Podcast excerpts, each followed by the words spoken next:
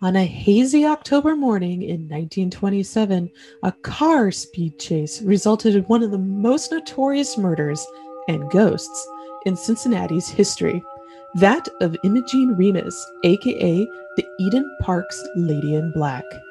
Join Kat, Christina, and Jen as we discuss tonight's tale of weird history and ghosts left in its wake.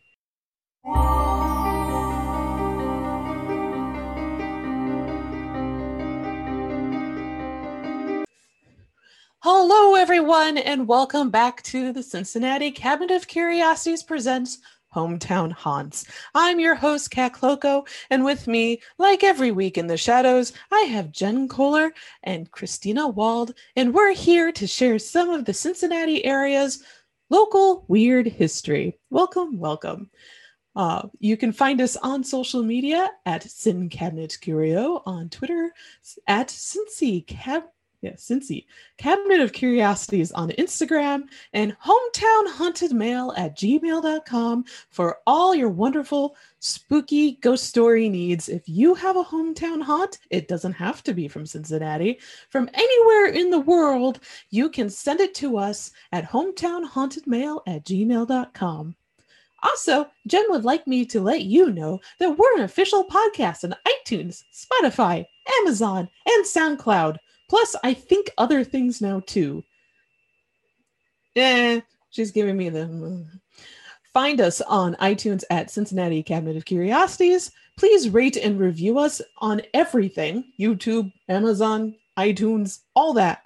And so other spooky lovers can find us and share the wonderful weird history of the Cincinnati and tri state region. And of course, links to all of our information are in the show notes. So, ladies, come forth from the darkness and share with me your adventures for the past few weeks, such as visiting tonight's location and what we've been all up to. Absolutely nothing. well, that sounds nice. I've been trying to finish my book for the San Diego Zoo, so I've been painting lots of rainforest pictures and sloths and rainforest animals, and the book is really fun, and I can't wait to uh, share it. And also, another one of my books just came out called The Train Rolls On, which is about a train uh, taking a bunch of animals to the zoo. So, and it turned out really cute mm-hmm. too. So, I've been very busy. I'm still finishing my book off, but um, you know, it was a nice break to be able to get as much art done as possible on it. Yeah, it, it's yeah, definitely. That's I think what at least Christina, you and I were doing was just art, just making up for art, and uh, yeah, I thought about working. art. you thought about you took some nice photos though, and you've been sharing them. Actually, both of you. you have been sharing your uh, projects. I didn't want to say art project because that made us sound like we're in elementary school, but all your projects on Instagram. So mm-hmm. actually, for our listeners, besides the Cincy, oh my goodness, you, you know I, I say this every single week. Cincy Cabinet of Curiosities is our Instagram, but you also both have uh, Instagram accounts. So really early in the mm-hmm. show, what are they? Mine is JB, and I don't remember JB Kohler, K O E H L A R. Yeah, and Christina. Mine is CSW Yellow Cat, spelled Y E L L O K A T. And it's spelled so weird because for some reason, I wish I just picked my name for my Instagram account, but back then they told you to have like an alias. I don't know. I mean, internet stuff's weird. That's all I need to say. Trends are changing all the time. yes, it used to be like so when you see people that have weird names, it's because they used to say, "Oh, don't have your name in the name of the." It's stupid. Yeah. And so and... I ruined my Twitter account and my so there's other Christina Walds on Twitter that Twitter and Instagram that are not me because I didn't claim it soon enough. Oh, yeah. You can always go back and be like, I'm Christina Wald Prime or something like that. that always wins people over. I know there are other Jen Kohlers out there in the world. Uh, luckily, for the most part, I have my name or at least my initials. I think on Twitter mm-hmm. I'm like JB Kohler one or something like that. Mm-hmm. Because somebody else got it before I did. I do have you know my what? URL. But whenever I read your name, Jen, I kind of make mm-hmm. it JB Fletcher because I'm a product of the 80s and my goodness, Murder She Wrote was popular in my household. So it's Yeah. like Yeah. maybe F- no, not Fletcher. No, no. I've o- often thought that should like be my pen name or something. Like if I That'd be ever fun. You should publish, that's very Then that- popular. way I wouldn't have to spell out my entire first name because professionally, normally I'm known as Jennifer. Mhm. And it, imagine, like, not that I'm ever going to be famous enough to give autographs, but imagine just having to sign that over and over and over, you know? yeah, Mm. yeah. well, it also if it's kind of it's gender neutral. Yeah. So Mhm. yeah, and uh, if, if people want to know, mine is Red Cat Comics, and uh, just like a red cat in a comic. So You know, I think as long as people can find you, I think if you do a search on my name, my accounts still come up. It's just, you know, one of those weird things that, um, you know, at least I got my URL early enough that I, I have that. So the other Christina Walds are probably irritated, but you know, you can only do what you can do. Right. Yeah. Um, Well, I I, don't want to ever competition Google from- myself. oh, No, I just don't. It terrifies me. Like, I don't want to know what's out there. I don't think there's anything weirder out there under my name, probably not. but I don't want to find out how creepy truly the internet is, where, you know, all of my information comes up and just just Is- watch you Google yourself and you're on WikiFeet. yeah. or you know, it's it's easy. I just don't if I don't Mhm. know about it, then I feel safer. well, If I know of, it's out there, I'll worry about it. well, speaking of weird fetishes, we are up to our, uh, what would you say, up to our tookuses in, what did you say, brood 10 cicadas. I was saying the horny teenagers. Yes, yes. Yeah. So, so we did experience that yesterday in Eden Park. Mm. Uh, I bet. Yeah. Um you could hear yeah. them. Jed loves them. You could see. oh yeah. Just so much love in that face. Yeah. So uh We had a couple hitchhikers. Oh yeah. Mhm, So mhm, uh mhm. that it's been fun. I'm liking this. It's like a meteorological event. So Mhm. my my neighbors and I actually at the very start when they started emerging out of the ground were going out and video videotaping. Oh geez. That makes me sound ancient. We were recording them popping out of the ground and one night they were all really coming up. It was the first night we had over 70 degrees and Mhm. they mm-hmm. were all crawling and I had about a dozen of them crawling up my pant leg before they had molted. So they were still the little brown shrimp looking things. And I was just like, mm-hmm. no, Mm-mm. guys, I'm mm-hmm. not a tree because if they latch on, they start molting. And then if they fall off or get disrupted, the entire process stops and they die. Oh. So I was just trying to move them off of me with twigs as quickly as I could. And so then I learned my lesson and just kept having to move. And then you also have to watch where you're stepping because they're coming out of the ground. You know, Crunch, crush crunch, them. crunch. So Yes, you do. no, they're very beneficial to the ecosystem. But and we're going to be going into detail in a couple weeks about them too. We will How be. can you let an event like this go past? Yeah. but if you're in the eastern side of the United States right now, in the mid-temperate area, hello, horny teenagers raining from above, flying into your coffee. It, it's just Brood X is everywhere, and there are three species within Brood X as well. It isn't just Mm. one cicada. Well, that'll be really Well, interesting. Um, They just yeah, need to stay out of my hair. Yeah, well, yeah, that can get it can get messy, but mhm, wear a mhm. hat, put your hair in a bun. Wear a hat. I Yeah. had a hat on and my hair was up. And it I have a still got in safari hat. I have a I need to get safari a hat. I yeah, that's what net. this is. Um, Yeah. My hat is a safari hat and it has netting all around, and I can cinch it closed while I'm Mm-hmm. Yes. walking the dogs, so they're just not Mhm. flying into my hair. But they do kind of have slightly sharp. I don't want to call them claws. Their feet, their legs. So Thankfully, they did, it didn't like dig in because I just felt a little wiggle and then I put my hand up there and I just grabbed it and poor thing. Mhm. I just did the the wiggly, the wiggly. Sin- Ew. I mean, I've I'm had fine. cockroaches Just- crawl on me. This was near not nearly as bad. Mhm. no, I think I'd go crazy if that happened to me. I have. I, I do have not a, like I have bugs.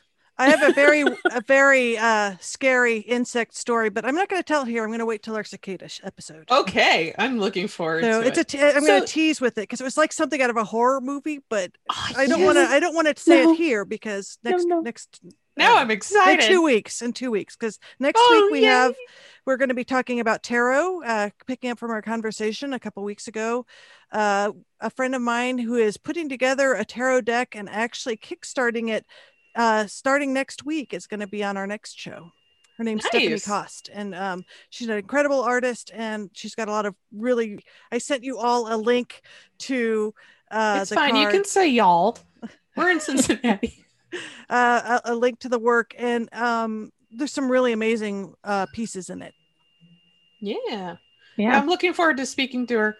Um, Same. on the show. It, it's tarot is something that is it's very personal actually. So it'll be see neat seeing her insights, what what inspires her to draw, what she does for each card, and all that. Mhm.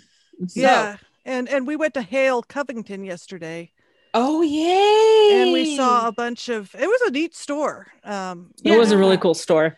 and uh, they had a variety of tarot decks including the traditional one and we'll talk more about that the next episode but that was part of our grand day out jen and i went to eden park Mhm. and filmed the area where uh, and shot some footage of where the shooting happened and then we kind of walked around the park and it there was just all sorts of interesting things happening at the park yesterday eden park's quite popular on the weekend um Yeah. Yeah. you know people posing for photo shoots and films and of course we were filming so Mhm. Everyone Um, was filming. uh, yeah everyone uh, we'll post some of jen's uh, really cool photos uh, to our instagram and check that out Yeah. Okay. And then the last bit of news is Christina and I will be taking part in this year's Cartoon Crossroads Columbus, as well as our Cabinet of Curiosities art director, Tim Fuller. yes This is very exciting. yeah I, I you know i can't wait till the show's actually live it's going to be online again this year but we had some Mhm. great discord chats last year um, you should be able to we should be able to have the first issue of of uh, hometown haunts it's a cabinet of curiosities for sale and uh, will Mhm. be i think will the kickstarter will have started when the is it in october or september i guess i should know that So it it it is both. okay it starts like September straddling- 30th and it goes to October 3rd. It's four Mhm. days of comics fun. And for those of you who have not encountered Cartoon Crossroads Columbus, it is a very fun, independent, and small press uh, art fair, book fair, I guess, that would be for comics. So it is an association with the Columbus, Ohio Public Library System and the Billy Ireland Library and Museum, which is a large comics library and museum that is on the Ohio State University's campus. And I believe also many events happen with the Ohio State University. I have to say the in front of this because that is what their charter does. You have to say the before really Yes. interesting So I- yeah, they may sound really pretentious, but they actually that's what the charter I think it was like 1816 or so. Mhm. Mhm. Um, that's what it says is the Ohio State University. Yeah, and for those interested in comics, I mean, you can't. I mean, they have some of the best guests and most interesting guests that they interview, and of course, Jeff Smith of Bone is like one of their like he's almost at all all of their events. Mhm. Um, and you know, the actual Billy Ireland Museum was started by Milton Caniff, who was well known for his newspaper paper comics. Um, and you know, most of uh, Bill Watterson's collection is at the Billy Ireland Museum. I mean, it's just amazing. yeah. Yeah. So it's great that being online, you don't have to be in within driving distance of Columbus to be able to part- uh, participate. And who knows, we may end up doing a Cincinnati Cabinet of Curiosities hometown haunt event for the programming. I just that about could how to make local legends into comics. So, um, Mhm. but I, I can't guarantee anything. We don't know what the programming is yet. Mhm. And issue two is is going along. We should be done with most of the artwork in about a month. Um, we've been talking to the cover artist, who is Mhm. David Michael Beck, and it should be really in, you know, I'm, it's all coming together, isn't it? I mean, having Yeah. seen everything, we have a nice balance of ghost stories and cryptids and urban legends. So it is I'm excited.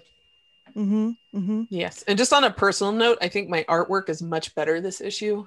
So I, I'm very proud of what I'm creating. I I have was my own say little it, it looks story. great. I, I mean, Yeah, I, I, I, think it's just a lot better than the first issue. So lots of improvement. yeah, this around. is it's just going to be. I mean, not that the first. I mean, the first issue was really good, and this has got some really even. I don't want to say. I, don't, I hate using words like better, but it's going to be a really good issue. I think it'll be a stellar issue. Yeah, you you hate to, it's like it's like uh you know whenever I do school visits, uh one of the questions I always get is what's the favorite book that you've worked on, and usually I just say the one that I just most recently finished because it's done.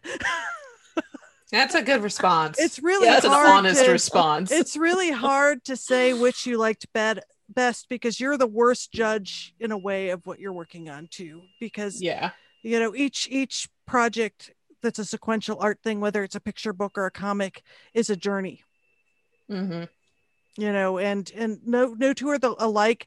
And uh you have you battle different. It's like each one's a different boss monster that you're fighting the whole time. You know Yeah. you start it's it's kind of like a progression of a video game and at the end you're like oh my gosh i survived Yeah. I slaughtered that beast. I sent Exactly. him that manuscript. and i got some experience points it's all good Yeah. all right so I really wish I got the experience point chime whenever I finished a project. All right I see a cattail. There's a, there's a I tail. think, I think that means it's time to segue into the the topic at hand Yes. So the topic at hand. Speaking of books and projects, this is me doing kind of a small plug. We're kind of inspired off, off of my own book, since or Ohio's Haunted Crimes by Schiffer Publishing. You can buy it on Amazon. It is the first chapter of this book, which is the haunted bootlegger. I almost said bootlegger. No. okay, glad I got that that mess. Yeah. The tonight's topic is the haunted bootlegger George Remus and his tragic wife Imogene. And uh, this was just kind of going a little intro before starting is when I moved here to Cincinnati, besides Loveland Castle and of course um, Bobby Mackey's, people said, "Well, you have to go see the Lady in Black at Eden Park," and I'm like, "Okay." And uh, boot bootleggers and prohibition is not something that was history I was very familiar with until working on this piece. So, uh, like, so yeah, th- this is a well-known story. So, what is it? Ken Burns did a good documentary series called Prohibition for PBS that also talks about George Remus. Ah, so for this topic, of course, I use sources from the Cincinnati Enquirer, Cincinnati Magazine, numerous archives um, of the original newspapers that ran, such as the Indianapolis Star, and uh, so much book research. Um, and also later on, Jen and Christina can talk about their adventures at Eden Park from yesterday. So let's start in Chicago. 1885. There was a 14 year old George Remus who was working in his uncle's pharmacy to support his family because his father was unable to work. Five years later, Remus graduated from the Chicago College of Pharmacy, became a certified pharmacist, and took over his uncle's store, even expanding the pharmacy by building a second location. At this time, George is married and has a young daughter, which is Romola, that we talked about. By age 22, he grew tired of being a pharmacist in the pharmacy business and instead became a lawyer. So he actually went to law school at night after closing up shop from his pharmacy business. He was admitted into the Illinois College of Law and later passing the bar exam in 1904. He was a criminal lawyer whose specialty was murder cases and became famous for the highly publicized William Cheney Ellis murder case in 1914. In this case, Remus coined the term transitionary insanity, which would evolve into the current temporary insanity defense. In 1920, Remus was seeing an annual income of $500,000 a year. So this man was already quite wealthy. He had managed to grow from being a German immigrant with an alcoholic father into one of the best criminal lawyers or defense attorneys in Chicago. So he's well known, and especially with his clients, who all were uh, mobsters in Chicago. Funny that. During this time, he starts ordering groceries from a delicatessen in his office's neighborhood, where a cute divorcee named Imogene Holmes works. Imogene is a 20 something with an ex husband and a daughter as well. Her name is Ruth. Remus would come in the morning to order his groceries, then return later in the day to pick them up while chatting with an animated Imogene.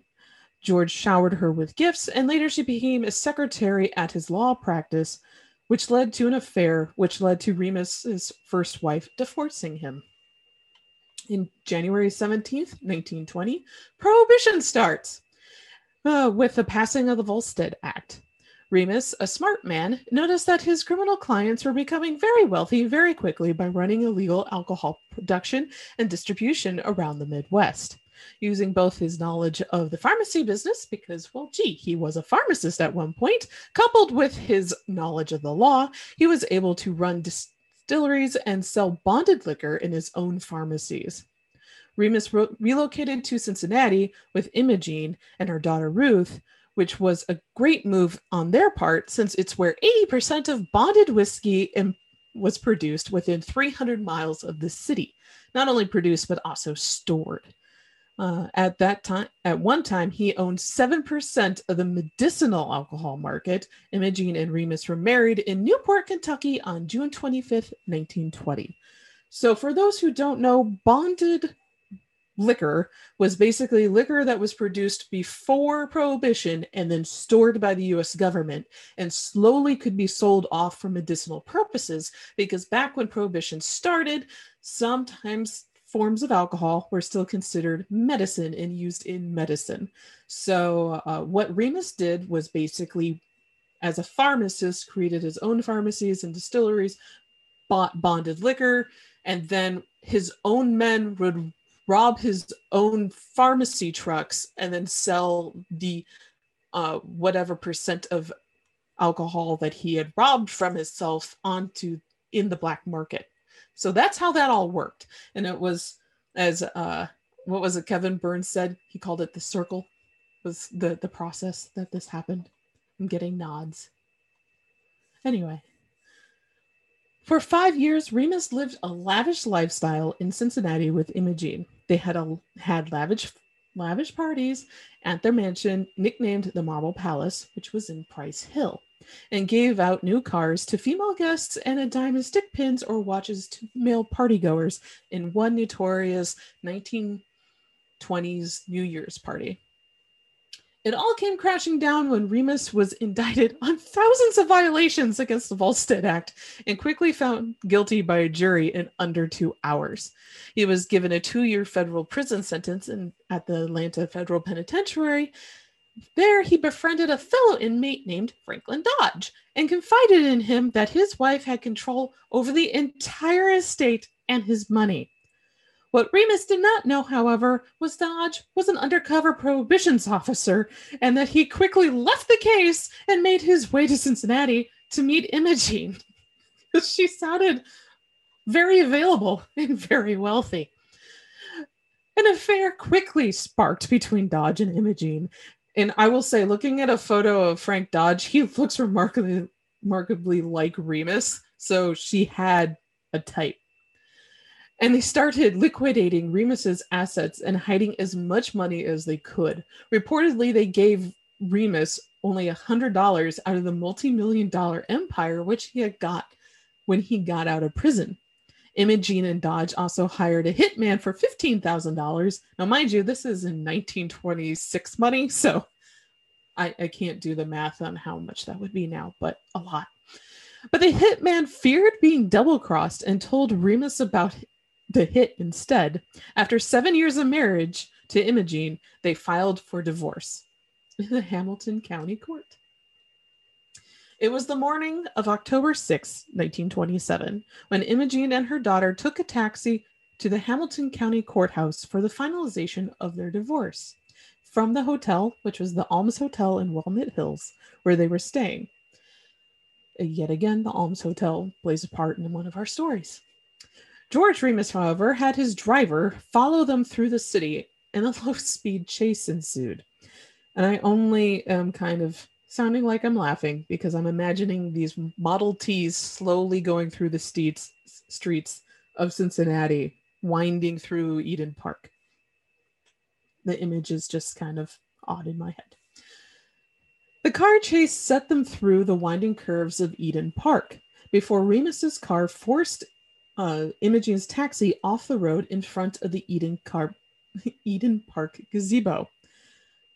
Imogene got out of the car and ran through traffic which had built up, as did Remus. And in front of horrified onlookers, Remus shot Imogene once in the stomach. She died later that day at what is now a Bethesda hospital. Remus was apprehended. Actually, he uh, turned himself in about an hour later. And the tri- at the trial, he used the same temporary insanity defense that he had actually coined. The jury only took 19 minutes to find him not guilty by reason of insanity, and he was committed to the insane asylum where he spent only seven months before being released.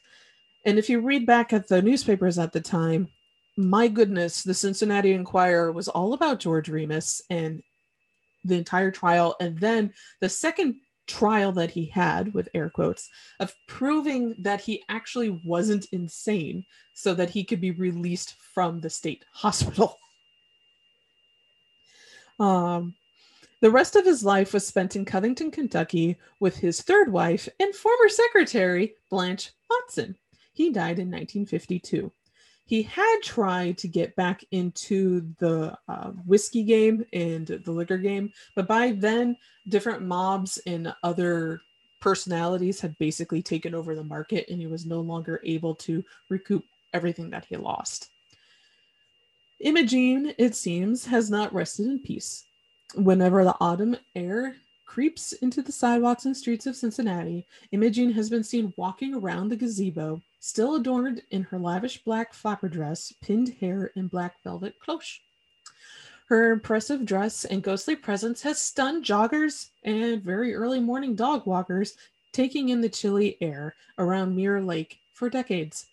When approached, Imogene just fades away back into the shadows, reminding us about the tragic life that she led.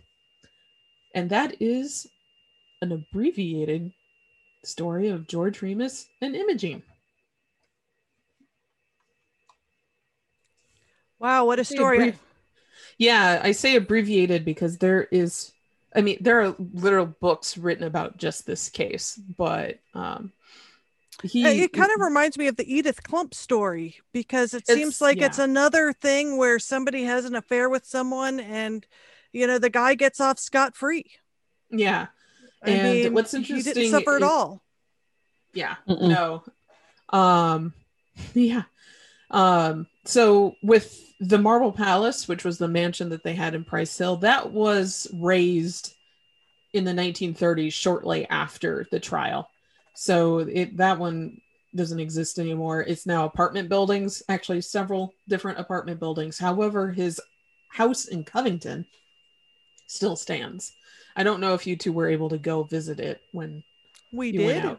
And we Yay! To- so you you that explains why it was so much less lavish than the home that was shown. Yeah, he and, did and not actually, have the money. He yeah, did not have the money. If you look um, at the Ken Burns documentary, they show the lavish interior of the lavish house that they had in Price Hill and how beautiful it was and everything. Yeah, the government seized a lot of their funds, I believe. And Romola, who is his daughter from his first wife, um, she was a Hollywood silent film actress and she and a stage performer and vaudeville performer. And she was one of the first child well-known child actors turned adult actors. And um coined well not coined, but originated the role of Dorothy for the Wizard of Oz on the stage. And um, was seen in many silent films, and also she did radio plays and was a dancer. So after she got married in Chicago, she taught dance and everything. But she largely um, kept her funded her father. Uh, she paid his legal bills and then helped pay for his lifestyle after he got out of jail. So um, in the hospital. So she ple- if you read through all the newspapers, and I I know I've taken clips and I've uh, hopefully we're showing them over our faces right now.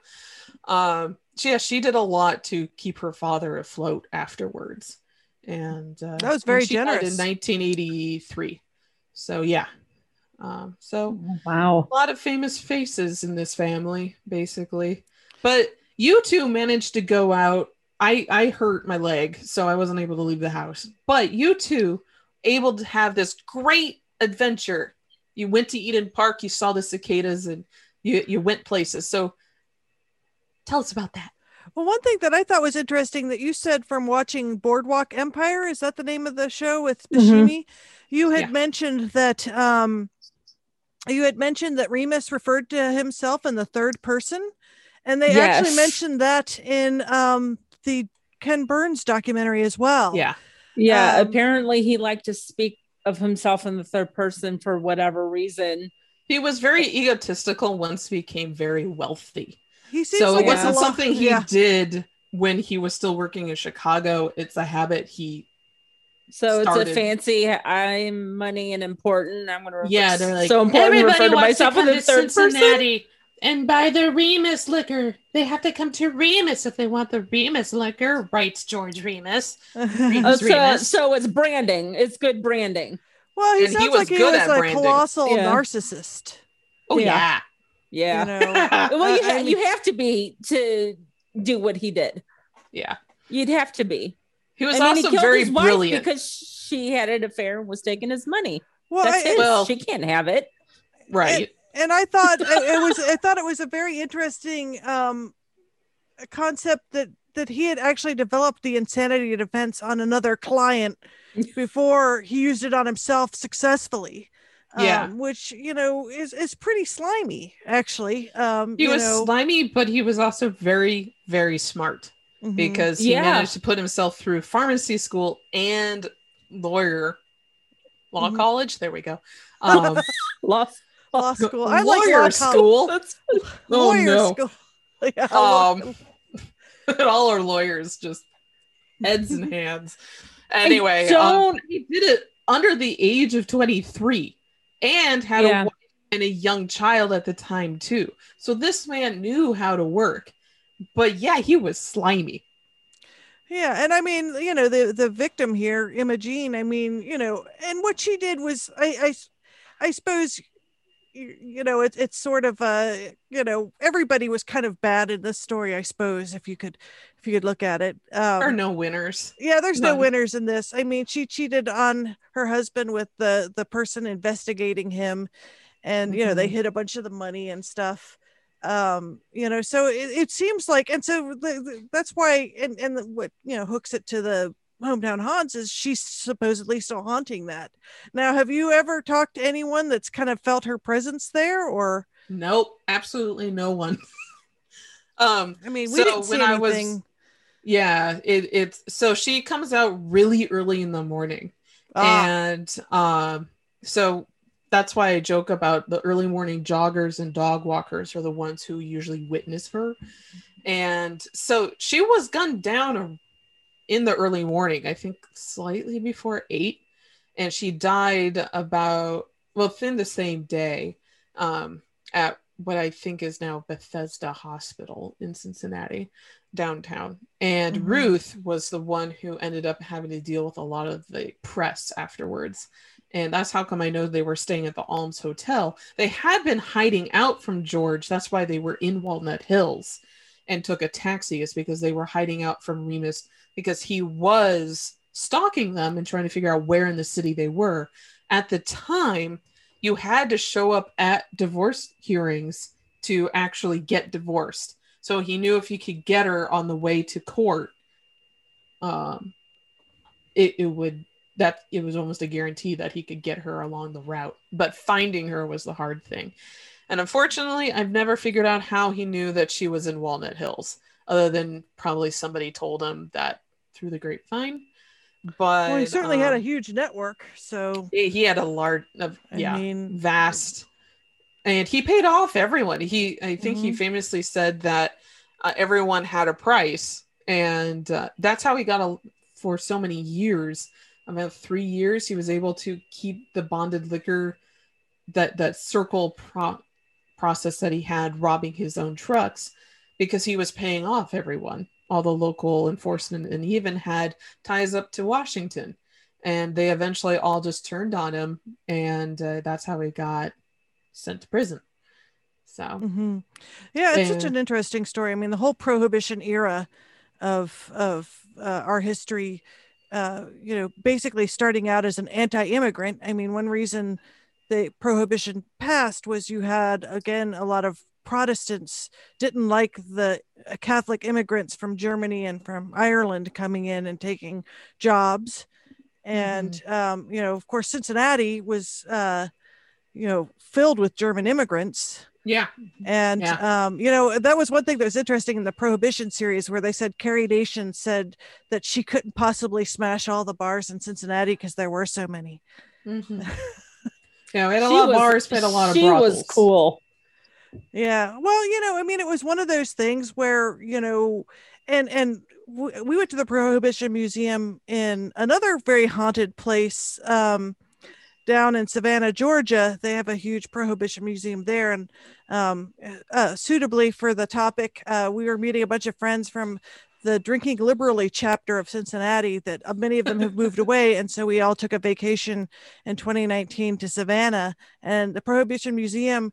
You know, a lot of people thought if you took away the drug, that people would be good like you know mm-hmm. that all society's ills would be cured it's like the same thing with anything you know you always try to blame the substance instead of the society that creates the ills like why are people mm-hmm. upset you know because maybe they don't get paid enough and jobs are terrible and labor is is treated badly but instead you try to blame the alcohol mm-hmm. you know um, you know you, you say that families are broken up not because of bad labor conditions but because you know um, people are drinking and mm-hmm. so they managed to push these laws through and you know fortunately they were repealed but there's still a lot of like like hangover uh, uh, like the blue laws. Like there's a lot of dry oh, counties yes. in Kentucky still, uh, you yeah. know, and there's places where you can't order alcohol on Sundays or before noon on Sundays, you know. That's where I grew up. Yeah, the town where my husband's from, they were trying to pass a law so restaurants could serve liquor and it failed because pastors were telling their congregations not to vote for it. Wow. So there's still yeah. people that yeah, we're still seeing a lot of repercussions from then. Yeah. But it makes the Cincinnati area and also Indiana really interesting for history because mm-hmm. you have places like in Hamilton, Ohio, where you have underground tunnels going from the river to a lot of what would have been the bars and brothel area. In um, Indiana, there is a place called the Rhodes Hotel, and they would fake funerals and just fill the casket full of booze so when the sheriffs were on patrol, it would look like a funeral, and then it would be an illegal gambling hall um, in the back room going on. And they came up with all sorts of uh, clever ways to get around the rules. And Cincinnati and definitely Newport, Kentucky were the kings of doing this. So this um, is one of those times where I'd love to have a time machine to see Cincinnati in the 1920s and 30s because it was probably amazing to see, like the architecture. Um, mm-hmm. You know, mm-hmm. I've been trying to find reference for the comic uh, of Laura Pruden's home in Price Hill, which that's also th- so they were practically neighbors. Uh, yeah, they, she was they there probably... in the 20s, and her, um, yeah. you know, Sir Arthur Conan Doyle visited her in um 1922 so that was two years after he moved there right was it 1920 Yeah. that he Yeah, he and so they were practically neighbors so um the pictures of the house i saw were years later and you could tell like it wasn't in good repair or whatever but Mhm. it was probably beautiful in its prime you know and you know the pictures of his home which was razed um i saw where it was we didn't go up to the location where the house was i'm not sure Yeah. what's there now It, it's Um, just a bunch of apartment blocks. What's fun is that they're still finding um, underground tunnels from the property. They Mm, occasionally mhm. you'll have um, the ground will fail and they'll find a uh, underground tunnel that was built. There's a few that have been mapped out, but yeah, that entire property was razed and uh, they were nice grounds. He had tennis courts, a bocce court, um, Mhm. stables. The, I think he had one large rose garden. It, it's it, with Did they tear it down just because of the stigma of it? Or Most likely, that's probably what it was because it happened That's- in the 30s. that's too bad. He well, he bought out uh so many of the local breweries. I believe the Marble Palace Mm. was was the not the Fletcher Brewery, but uh starts with an F. One of the local breweries. It had yeah, it was a I it's what Fleischmann brewery house. Like it was Mm. I think it was somebody in the families, but this is me. I think that's what it is. well having just watched the segments on prohibition they showed fleischmann something so that's yeah, it was Fleischmann, but I'm I can't tell you if that was the mansion was one of theirs that he bought Mhm. um and then turned into his. But I Yeah, suspect there's a lot of ghost stories associated with the trauma of all the illegal liquor running and stuff like that. yeah, I actually have another story in Ohio's Haunted Crime about a haunted bar that had a underground tunnel that was for bootleggers and uh and for a speakeasy. So and the the tunnels itself they have been filled in, but the ghosts still run through the basements where the tunnels were. Like you can see where the bricked in door was. And uh, I, I witnessed one of those ghosts. And you can read about that in Ohio's Haunted Crimes by Schiffer Publishing. Well, you know, I mean, after watching that segment again, they said that they and and this again talking about all the fancy tunnel systems and stuff. They said that uh, there was a, a farm where they kept a bunch of liquor that he would steal from himself and then sell to people all over the country. And they said it Mhm. was so well guarded, they used to call it uh, Death Valley or something. Because yeah, the, the route to get it- there. yeah, Yeah. because I so I guess if you did anything like like we're planning on robbing the place or whatever, you just would get killed. So I wonder if that area is haunted. Um, That's a good that's a good question. um, I can't Yeah. remember exactly where they said it was. It's somewhere in the area. yeah, Um, it's I think along the Indiana border.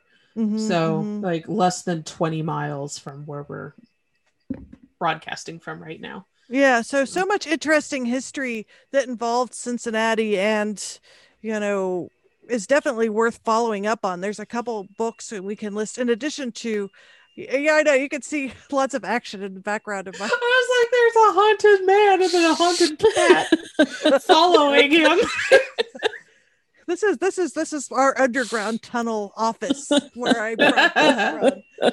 So it was just funny with the cat following for the food. I'm like, yep. Yeah, they, these cats will shake you down. As a matter of fact, when we were in Eden Park, we saw these geese getting fed, and they reminded me Mhm. of the cats when they get treats, like they're Yeah. angling to get in front of each other and stuff. Oh yeah. Yeah. So at Eden Park, what did you encounter there? Well, we saw a photo shoot where somebody was wearing this really beautiful, like sequined, poofy dress, um, doing a photo shoot. And then we also saw like some people sparring and filming that, which was kind of neat. Mhm. They were And- boxing in the yeah. gazebo. Mhm. And you know, Oh. you see the thing that's interesting about Eden Park is you see a slice of everything, like the sparring, people g- doing photo shoots, people holding yoga mats, people running. You know, it, it it's a, it's a little bit of everything. Teenagers, I mean, people of all ages are hanging around there. It's kind of, it almost reminds me of uh, the tableau in Sunday in the Park with George. You know, sort of Yeah. thing. Like everybody's out there, you know, doing their thing of all you know walks of life and Yeah. it, it was it was really fun to be there um you know it's someplace wasn't it wasn't as crowded as I as I thought it would be Well, it was freaking think- hot out. well there's Huh. that and and i think people still are not like congregating in huge Yeah. Numbers yet That is true. i mean we're all Eden- vaccinated but Yeah. Eden Park, I would almost say, is like Cincinnati's version of Central Park um, because you get to Mhm. see so many of the locals. Because Mhm. Cincinnati doesn't have one major large landmark park. We have large parks, but they're kind of dotted throughout the city. Mhm, But Eden Park has been serving Cincinnati since 1856. So mhm. it's probably pretty haunted by people besides Imogene. She has, yeah if you really an want to entire see party ghosts, of people.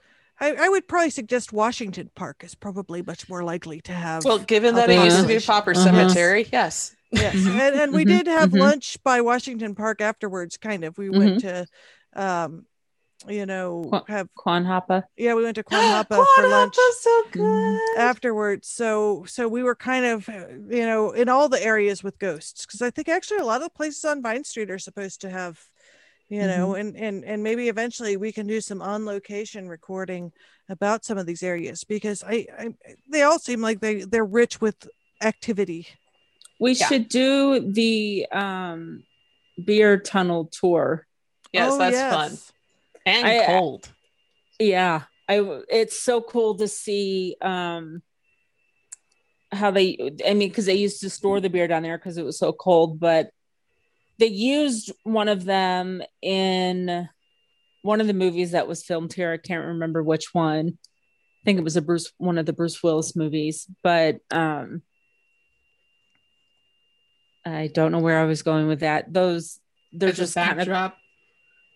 No they had a cl- they had a bar in there. Oh yeah, and Ghost it was Bar? like a, no it was just like an underground bar that you no, go. no, there I- was an underground bar called Ghost Bar. was it? Okay. So girl i am so out of touch with drinking and bars and such. i thought i had read something that there was one there and Mhm. i don't know if it was there before or after the filming of the movie. I think they're or around the something time because I think Ghost Yeah. Bar is what took over the area, Christina, where Jay's art exhibit was. For ah Nest. yes yes that was cool that was in those Mm. old tunnels Yeah, yeah I missed out Yeah. on that because I was pregnant at the time, and those were kind of dangerous to navigate. But Mhm. um, yeah, it was a really wonderful exhibit i enjoyed it Yeah. very much It looked really cool. I've seen, I've seen photos of the exhibit. you know Mhm. what i think that is the same one that was on the tour It, it's Yeah. a e- easy access one.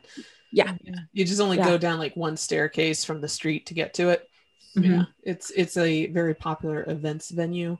But definitely, So- if you're a listener and you're in Eden Park doing yoga or there for any other purpose and you happen to see, if you're there sketching, we have had sketching there before. I don't know if anyone reported seeing anything there, Mhm. but um, if you do see anything, I have a couple friends that have art studios in Eden Park. You know, if you ever see anything, let us know because we'd like Mhm. to know if you see Imogene or perhaps any other sort of uh, uh, sort of haunting around the area.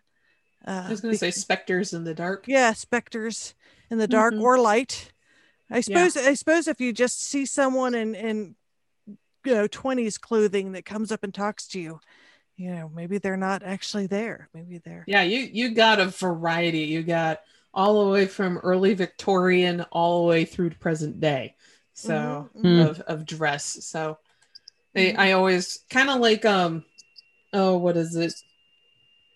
Oh, in Boston, the square there. Hart not Harvard Square. What is the Boston's Boston Common? Yeah, Boston Hmm. Commons has that really cool uh McCloskey uh, statue of the Well, what I was gonna say, well, one Boston Common has a cemetery in it, but two, Really? it is not uncommon. Yeah, it's really um it's at one of the sides, and I can't remember which direction it's at. I want to say west. I'm sure somebody from Boston will come and correct me. But um anyway, um it is not uncommon for people to witness ghosts from early Victorian to Edwardian era outfits promenading around Boston Common at all times of day. They'll just see these phantoms. And uh, yeah, so That's I, cool. sure, yeah, it's really cool. And I'm sure Eden Park would be very similar. Mm-hmm, So, mhm. on that note, we have a Remus related hometown haunt. So tell us about what about this hotel uh, uh, that that Robin The was Seelbach. at. I I can't off the top of my head, I don't remember a whole lot, but I do know it is one of the the Seelbach Hotel is in Louisville, and it is notably haunted. Um, I kind of lump it together with the hotels from uh, French Lick, Indiana, the large casino, very prohibition, gilded era age hotels in the Midwest of. Uh, so basically Kentucky and Indiana. And they were popular places for mobsters to hang out. And I believe it's where F. Scott Fitzgerald met George Remus. And Remus was one of the inspirations for um, the Great Gatsby. So what, just his Really? larger than life persona was one of the things that created the Gatsby character. So with that, we have a hometown haunt from Robin. Yeah. Who knew Cincinnati has such interesting ties? Okay, this is from Robin. Uh, she says, a couple of years ago, I was in Louisville staying at the Seelbach Hotel for the Bourbon Classic. It's a big bourbon event where lots of different distilleries get together, do tastings, cocktail competitions, etc. I had some time to kill early in the afternoon before the big event, so I went down to the Rathskeller room to sketch. There was nobody down there but me, no furniture, just a big empty room. So I sat down on the ground with my back up against one of the pil- one of the pillars and started sketching. I only got about a half an hour in to my sketch and I started feeling very off. My head started pounding and my chest got really tight to the point of not being able to breathe that well. It honestly felt like somebody was sitting on my chest. So I had to stop sketching and go upstairs because I felt horrible. As soon as I got upstairs, I immediately felt better. My headache was gone and I could breathe again. It was a night and day difference. I went straight to the front desk and asked one of the employees if the Rathskeller room was haunted. He pulled out a packet of specific events that have happened at the Seelbach Hotel in which rooms are said to be haunted. One of the reasons I was so intrigued by the Rathskeller room was not only because it's full of Rookwood pottery, but apparently there was a specific time that George Remus and F. Scott Fitzgerald were in the Rathskeller room. And F. Scott Fitzgerald overheard Remus telling the bartender about his lavish parties at his home in West Price Hill. And the legend has it that it was where the Great Gatsby story was born. There's also a picture floating around the internet somewhere of George Remus, Al Capone, and F. Scott Fitzgerald at the Rathskeller, at the room. So personally, I just had this feeling that I was surrounded by some spirits down in the Rathskeller room, and it could have possibly been Remus. The end. Yeah. That's a great story. That is a great story. I remember her telling me about this, about how she felt and everything when it happened. Oh man, that's I can crazy. just imagine George Remus's ghost going, Remus likes to haunt ladies. He seems like he was probably a perv. I don't know. I'm just guessing. I mean, but but his, but his greatest love seems like it was himself. I mean, if you speak Yeah. of yourself in the third person, and you know the his whole thing of I could buy anyone off and all that stuff, he seems like he was just you know one of those kind of guys that just He was very confident in his abilities. yes. well, And if you maybe that's haven't why watched, people didn't like him. if you haven't watched Boardwalk Empire, do because I had an affinity for the Remus character only because of the history and you know Cincinnati and all that, and he, the actor that played him was was really good. Mhm. Remus likes drinking whiskey in the Rathskeller room. That's almost a tongue twister. I know, But, isn't uh, it? I uh, thank you, Robin, for your hometown haunt. I mean, that was very well written too. I love how you worked in the Rookwood pottery and all the, Yes. all of that stuff. And, and I said everything correctly, I think. Yeah, you And, did. I said everything correctly, I think. yeah, you did. This So, time. yeah, Yeah. and, and, um, one take. And Robin is one of our admins of the Cincinnati Urban Sketchers, but she also started an offshoot group called the Bourbon Sketchers. So if you want to talk bourbon and hang out at some of the uh, places, uh, bars in Cincinnati that have a lot of haunted history, we get together. I think we're going to start meeting monthly again and sketch and test bourbons and beers and stuff. I know we've got some brewery, breweries lined up that we're thinking about. So um, you can join our Facebook group to get the events for that and sketch with us and you know maybe see if we see any ghosts. I think it will be interesting to start voyage voyaging. See i watched too much star trek. It would be great to start voyaging to bars again. We will be voyaging Oh. to- we to forgot how to people. I, you know that's an assumption. I knew how to do that in the first place which i'm not sure about. I mean yeah i think i'll credit covid with that Remus says, breathe, cat. on that note Oh, oh, hey. Oh my goodness. Yeah, that was great. So, yeah, thank you. Thank you for joining us for another wonderful episode of the Cincinnati Cabinet of Curiosities presents Hometown Haunts. I'm your host, Cat Loco, once I've regained my breath, and I'm always joined by Jen and Christina. You can follow us at Sin Cabinet Curio on Twitter, at Cincy Cabinet of Curiosities on Instagram, and if you have your own hometown haunt, you can send that to us at hometownhauntedmail at gmail.com. We love to hear it. So thank you and stay curious, everyone. Stay spooky. Remus Oh, says, stay spooky. Yeah, Remus I says have, stay I have spooky. to say uh, before we go that I get a lot of people coming up now talking about personal haunting stories and stuff. Uh, you know, please send those to us because we'll read them on the air. And it's interesting how many people have had experiences. So, you know, please yeah, share it's them. more it's really more than you think. Yeah, Yeah. it's a lot of people. Yeah. They're like, this thing happened to me, or people are sensitive and and see things all the time. It seems like Mhm. it's a lot more common than you know. It, it is is believed, perhaps. So. Yes. Mhm. Remus says share your ghost stories with us. Yes, exactly. I think that he would listen to them. Yes. All right. Well, thank you, everyone. Have a wonderful evening. And Remus says stay spooky. Good night. Good Bye. night.